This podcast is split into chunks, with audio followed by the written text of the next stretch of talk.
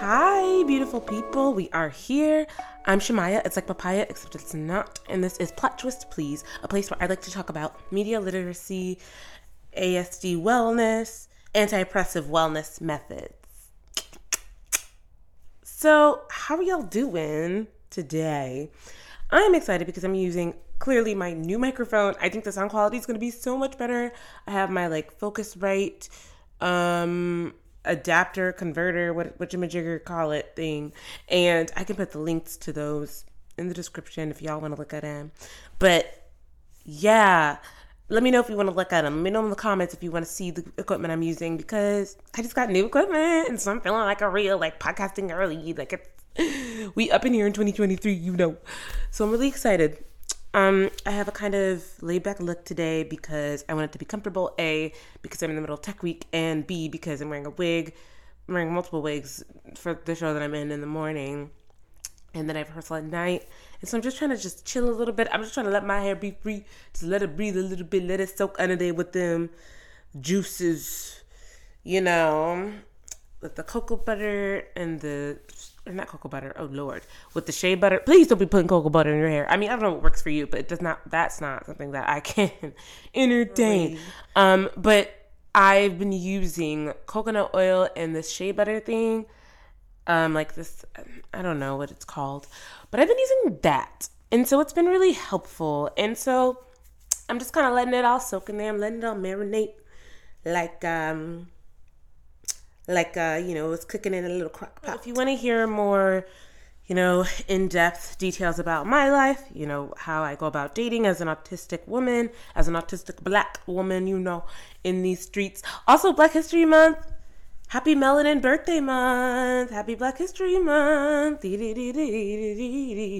Um, but yes, yeah, so I talk about my really intimate struggles and solutions on the Patreon with things like that. I talk about my friendships more in depth. I talk about, you know, uh, very specific ways that I try to orchestrate my life to make it the most efficient and fulfilling for me as a black autistic woman in America. And um, as an actor, also as an artist and business person. So, if you want to hear all about that, you can go ahead and become a patron and I also just kind of go off the cuff there and really just let my freak flag fly. But you could also just stay here and listen to this episode if you'd like. I won't, you know, I don't dislike that option either. So, today, this is going to be an extended video. I also have shorter, bite sized reaction videos and, you know, where I talk about very specific, you know, TV shows and movies or things that really jump out to me and what's going on in media. And that's as I get ready for the day. So little get ready with me videos you can find on this channel, as well as long form podcast episodes that have more research associated with them. And they're more theoretical too, I think. Great. So now that we are all met, so something that I really wanted to talk about today was the overwhelming. I'm not going to make any judgments on it now because I'm going to make judgments on it later, but just to give you a preface of what's going on in media discussions right now. So there's a lot of, I think, fear of influencers getting paid more than doctors, more than people who are perceived you know, to having a certain pedigree. And I understand like people questioning whether it is morally sound or whether it is harmful or what it you know, people are afraid of what it could potentially say about society or what it could potentially do to the labor market. The fact that there are a lot of influencers who used to be medical professionals or lawyers. It's not necessarily the concern that people are walking away from that and becoming influencers, but it's it's I think more of a fear of what I've gathered. It's more of a fear that less people are even interested in becoming doctors or lawyers or you know meteorologists or what have you and are more interested in becoming influencers because of this new creator economy that has become really robust in the workforce. And if you are, you know, in tune to what I'm doing and to, you know, to how creators have kind of been becoming the main source or creators slash influencers. But see, there's there's connotations to, to, both of those, and I'll get into that as well. But creators slash influencers, and how a lot of businesses now, a lot of brands, large brands, you know, there's makeup on my eye. Don't worry about it. Um, but um, I think the concern is that oh, it's pink. It's fine.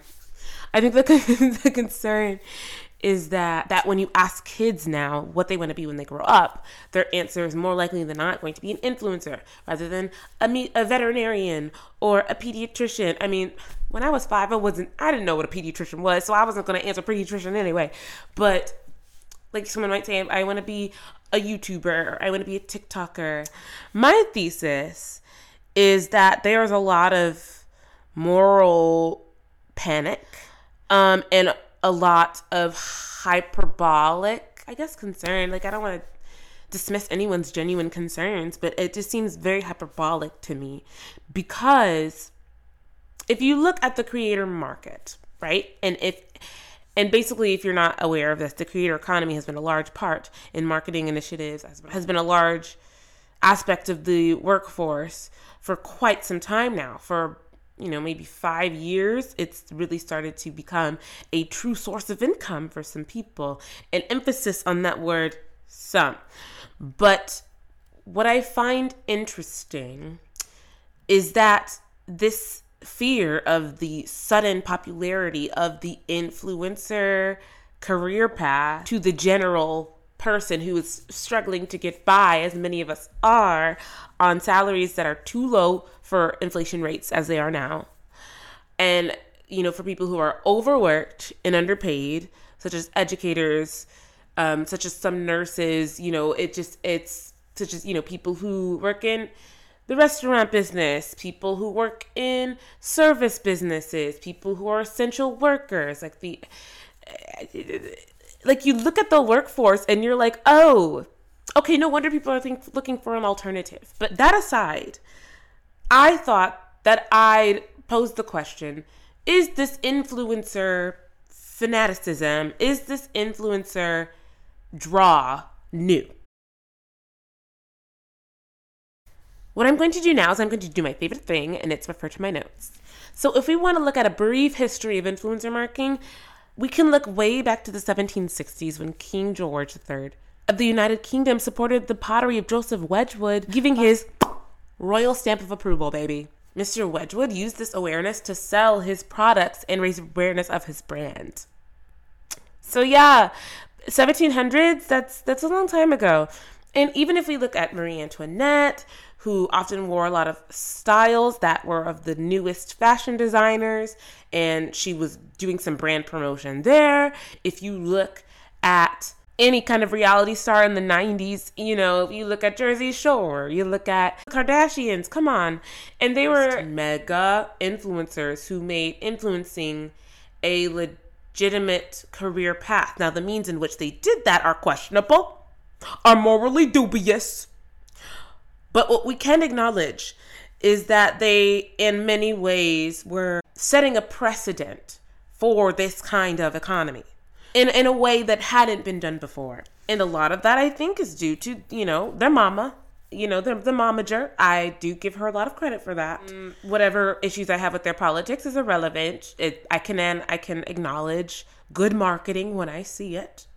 Um, you can even look at the obsession with the royal family over the years, you know, both in modern times and colonial times.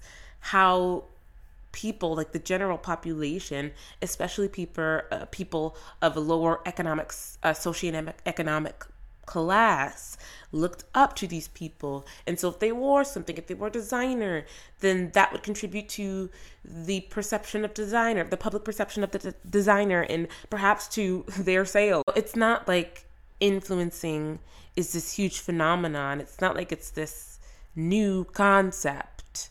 I just don't think that it's been as integrated into the workforce as it has become over recent years for more people than the Kardashians, for people who weren't born into wealth, for people who who don't have a background of you know having a wealth management fund or having a trust fund or having parents who could have pay for the rent like the average Joe could do it. And that I think that's why I was really kind of bugged when Emma Chamberlain made that comment about influencing being dead.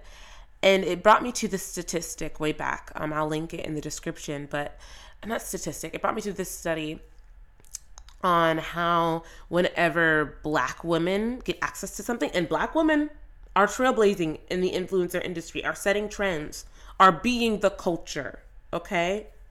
That article was pointing out how when black women get access to something, then white women deem it as less valuable. You can look at higher education. The more black women got access to it, the less special those associations became. And it's so frustrating, as you can imagine. Um, but we have to acknowledge that it is Black History Month, so we cannot we cannot disengage with the garbage salad of capitalism that makes it so that when black people get access to something, then that something becomes less sought after by white people or it becomes less palatable in a white people's eyes. Mm, becomes less special. It becomes less elite. It becomes common. It becomes, mm, you know, like we can't, we can't ignore that. We're not going to ignore that on here. so within that discussion of things becoming more accessible, even to them becoming depicted as common among you know white people or even more specifically the white elite people with a lot of money people with a lot of status you know them have become really kind of immersed in the discussion of whether or not meritocracy is valid anymore. You know whether or not meritocracy, meritocracy even exists. And basically meritocracy if you don't know this meritocracy is the idea that working hard or being qualified for something allows you to access that thing, allows you to get that job or receive that degree or get that funding or have those associations within an educational environment or within the corporate space or within your industry that you're working in. Like these things become very linked to how high you go within the capitalist system, how how much status you get, how much money you are able to a- earn annually, right? The more I am faced with both anecdotal and quantitative data, the more I believe that meritocracy is dead or is becoming very obsolete on a large scale. Not in everything. Like you still need a PhD to teach at a university I mean, I think Kim Kardashian doesn't have a PhD though. She just taught at Harvard, so I don't know, y'all. Ah, blah, blah, blah, and la la la la. Um, but um, I do think you know you still need a doctorate to be a surgeon. You still need credentials to fly a plane. You still need, you know, there are things you still need to do certain professions, obviously. But in a lot of ways, especially in the corporate space. Oh my god, it drives me nuts. Especially in the corporate space, you need connections over merit. Like it's it's over how much schooling you've done. It's over your experience. It's over how you present in the room. It is about who you know. And one can even argue that with all the pedigree, with all the credentials, with the degrees, you still need those connections as opposed to surviving and getting to where you want to be off of meritocracy alone. And you know, that's just the way it is. But I think the thing that is actually more astonishing to me, that is more shocking, is the fact that meritocracy has actually been used, or rather, the concept of meritocracy has been used as a weapon against certain groups of people, particularly minorities, and um, particularly people who don't have access to the country clubs where you meet the CEOs or you know to the box seats where you're rubbing shoulders with you know this and that person or the person you would golf with on the weekends or the person you would have your family has dinner with every so often. Like it's different it's different out here for different folks is what i'm saying. So so when i say that meritocracy has been used as a weapon i i say that not just based off of experience of people in my artistic career in the corporate space of people devaluing my expertise because of this body that I live in, you know, because of my black womanness. Um, I, I say it not only because of those experiences, So this was published by the Princeton University Press, um, and you know, we un- I understand that uh, you know classism is real when it comes to education, but when the credentials are there, you gotta. It's it's a thing. It's a thing. You know, it's a thing. And I've I've talked about intellectualism and elitism in a former podcast episode, but I talk about it more in depth of how even like going about research is classist. But y'all wouldn't have respe- y'all wouldn't respect what I'm about to say if I didn't have from the Princeton something. University Press, you know. So we just gotta work with what we gotta work with. Anyhow, so this is titled "A Belief in Meritocracy is not only false; it's bad for you." It's by Clifton Mark, and it was published in 2020, so it's very recent. Perhaps more disturbing, simply holding meritocracy as a value seems to promote discriminatory behavior. The management scholar Emilio Castilla, Castilla mm, at the Massachusetts Institute of Technology and the sociologist Stephen Benard at Indiana University studied attempts to implement meritocratic practices such as performance based compensation in private companies. They found that in companies that explicitly held meritocracy as a core value, managers assigned greater rewards to male employees over female employees with identical performance evaluations. This preference disappeared. Now, here, here, here we go, here we go. This is where it kind of flips. This is where you see the alternative potential method. This preference disappeared where meritocracy was not explicitly adopted as a value. So what they're saying when managers are focusing on meritocracy, what they when they were focusing on, you know, whether or not someone did a job well, they were had more affinity toward male employees than female employees. But when meritocracy was taken out of the equation, then there was balance. This analysis does not necessarily, in this part, take into account, you know, r- race or diverse gender identities or ethnicities, you know, skin tone, like lots of things that contribute to implicit bias. But you can at least acknowledge from this and lots of other things, from lots of other texts, that bias plays a role in what we perceive as merit based and what we perceive as good work. Or none of us are exempt from bias. I do this work a lot. I practice not having implicit bias when I'm working with kids, when I'm on the internet, when I'm interacting with people I don't know, but I still have it. I'm in an artistic field. I do this for a living. Like I deconstruct, destruct these socio-political socio-political concepts for a living but it still gets me sometimes because it's ingrained. And the thing with meritocracy is that it really validates our sense of the status quo. Like meritocracy makes us feel safe. It makes us feel comfortable. It makes us feel good to know that if we work hard enough then we can get everything we want.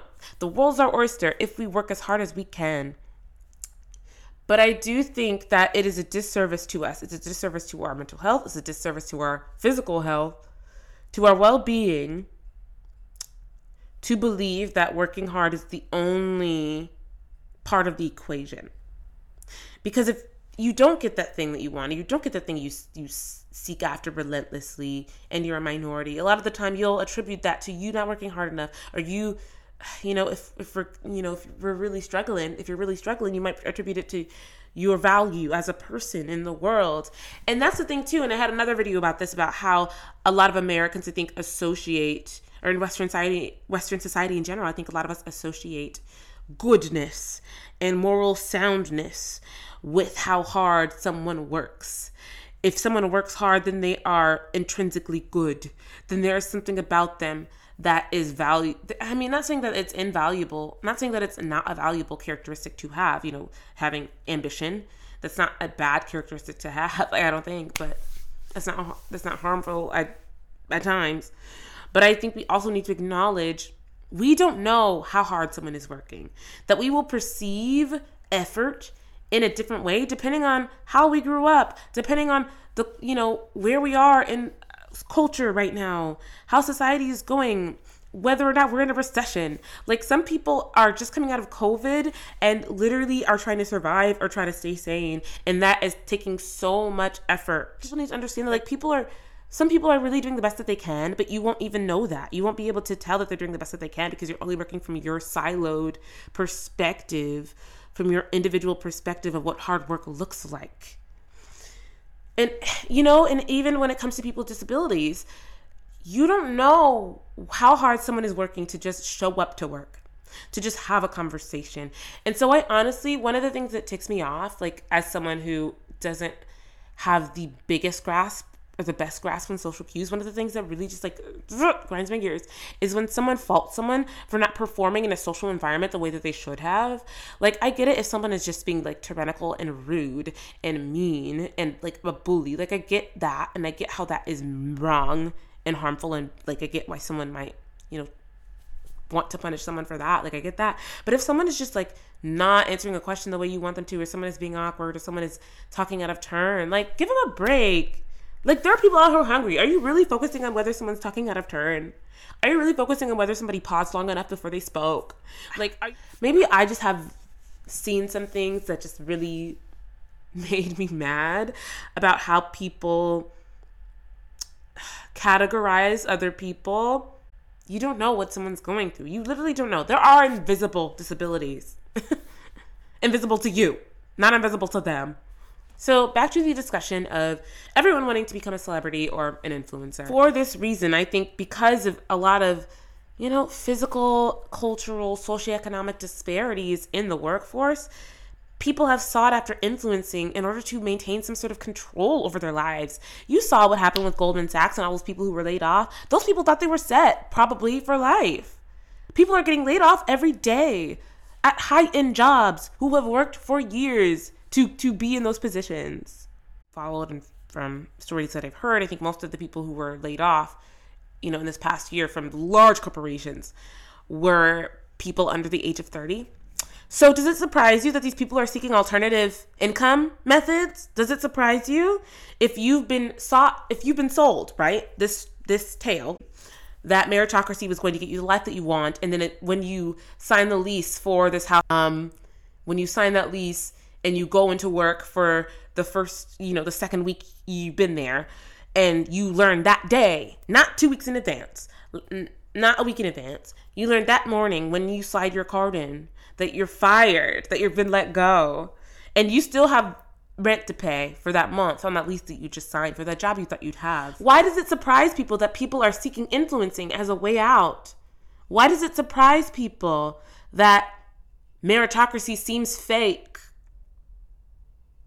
We're in a recession. Like we we are in a recession. Good morning. This is the floating rock we live on. Welcome to the America that we live in. Celebritism, you know, the fascination with that level of visibility and with, you know, that lifestyle is not new.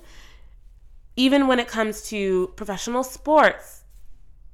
And here's the thing I do think the influencing content creation discussion has become kind of gendered in a way. Like there's a there's a gendered undertone where it's like, um, like all these girls want to do is like post pictures of them in their gym outfits and like and with their smoothies. And it's like, okay, first of all, that's one very specific area of the internet. So please know the medium. Second of all, why is it that becoming a professional athlete is not as frowned upon? Why is it that that's not as stigmatized as influencing? Is it because it's a is, is it because influencing is a a female dominated field right now. Is that why? And I, I do wonder because y'all weren't complaining about Tom Brady. He makes more than a doctor does a year. And let me let me pull this up. Let me pull this up. And there there are lots of articles that I'm not going to get to today because there's just so much going on. Here is the operative list at this moment, or I think as at least as of 2020, of professions that make more than doctors do a year.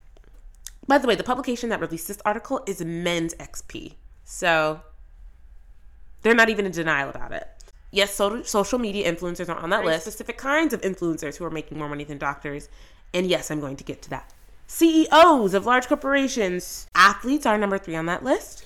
But yeah, it's an over $500 billion industry. That's an exact, you know, that's not just me throwing that number out there. That's a recorded number. Over $500 billion in that industry. Athletes are making a ton of money. not not not to say that just because the industry is making a ton of money, that athletes are making a ton of money, because you know some of that goes to managers, some of that goes to, you know, just a lot of things. Those and things so, wouldn't necessarily be be linked, but you got some of these players making five million a, a year. Also on that list, really big film stars, politicians, and yeah, that concludes this list. And I really am not trying to yell at y'all. Like I'm not trying to yell. I have a microphone right here. I don't need to yell. But um, yeah, we can't ignore that this discussion does feel very gendered. It also does feel very ageist.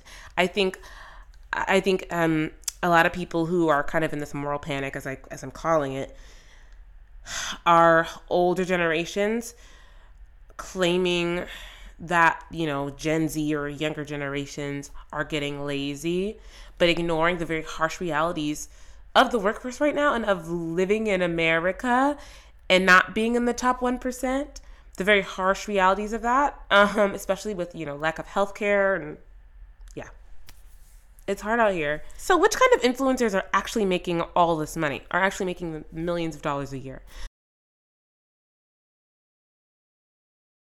Influencing slash content creating is harder than people realize. It's not just, you know, you, you can cater to the lifestyle that you have and make it efficient for you and make it work for you.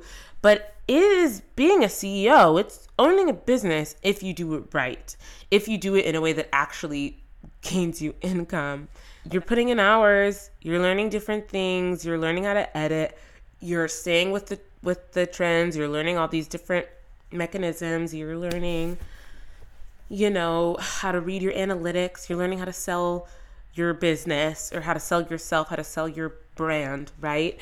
Um yeah, it's not just you showing up and taking pictures. But anyway, so I decided to look up who are the most paid influencers. And what I've come to find is a lot of them are and I'm going to put, you know, the list that I was was looking at in the description box. But a lot of these people come from affluent lifestyles and are selling this sort of aspirational wealth, the poolside views or the vacationing or the expensive clothing and or at, at the very least the expensive looking clothing. I don't know what the real lives are like because some of them are grifters. Like like some of them are grifters and hey i i support a hustler. I support a hustler. I support a good marketer. I'm not mad at you but um they are selling this lifestyle that most people find it really difficult or even impossible to obtain and so that uh, that in itself means that they have some sort of privilege, right? To be able to go on these private jets, to be able to visit these islands, and the you know there are certain aesthetics that sell well to brands specifically, and the aesthetics that sell well to brands are the aesthetics that brands think are going to be aspirational. It's kind of like what I was talking about in that White Hot and you know the Netflix White Hot video that I talked about in another episode, where I was talking about how whiteness is often attributed to being cool and the more closer you are to whiteness the more aligned you are with that those beauty standards you know the thin nose the small waist the slim hips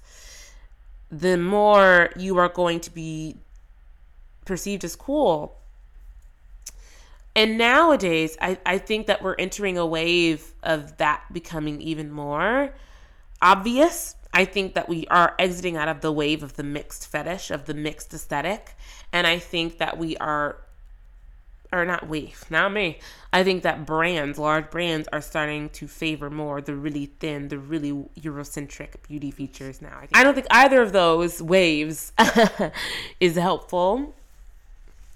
I mean, I guess. I I don't know. I just I don't like I don't like either of them. I don't like what's what's happening in either case.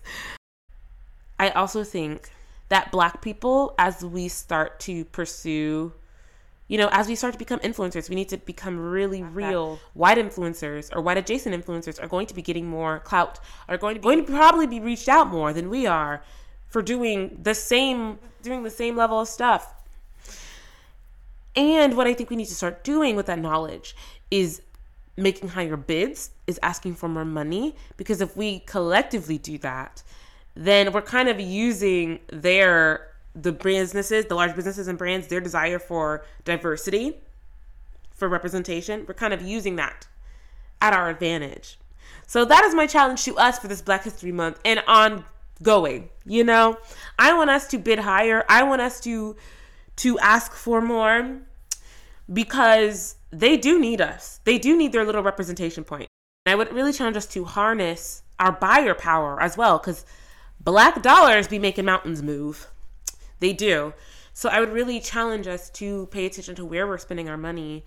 You know, though this brand has had, you know, one black influencer representing them in the last five years, let's look at the brands who have been doing it even before the big wave of representation became popular. As I close, I think it's important for non black influencers in the space to acknowledge the privilege that they had, to acknowledge how taking a trend that you see a black person do can make you blow up, but that black person becomes invisible. I need us to tag people in the descriptions. I need us to tag people in the comment sections. I need us to tag people in the captions where we get our ideas from. Because you know, now you know that that person of color or that black person specifically is not going to get as recognized as you are. It's not going to get paid as much for the same brand deals, for the same amount of work that you are. Acknowledge that when you're in that space. Acknowledge that. And even people who are working with those companies people working on the branding side, on the influencer strategy side.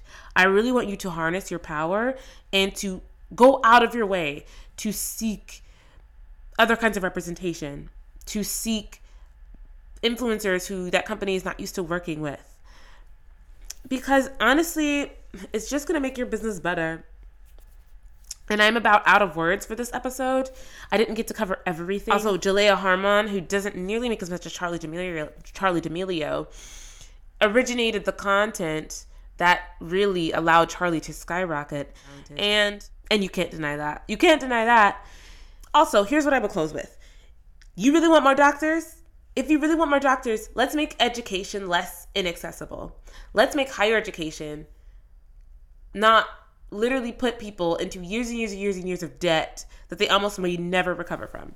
Like, let's try that. Let's try making public school systems that cater to disabled people, that cater to children of color, and make it so that multiple types of brains are catered to and are allowed to thrive. How about that? Don't talk to me about there not being enough doctors. Don't talk to me about influencers becoming too prevalent if you don't want to talk about the public education system. Okay? We can just put that to bed. Thank you. All right, that's all the time I have for today. I've been talking for a really long time, but I think it was all stuff that I needed to get off my chest. Please like, share, and subscribe. Join the Patreon if you like what I'm saying to you, and stay weird.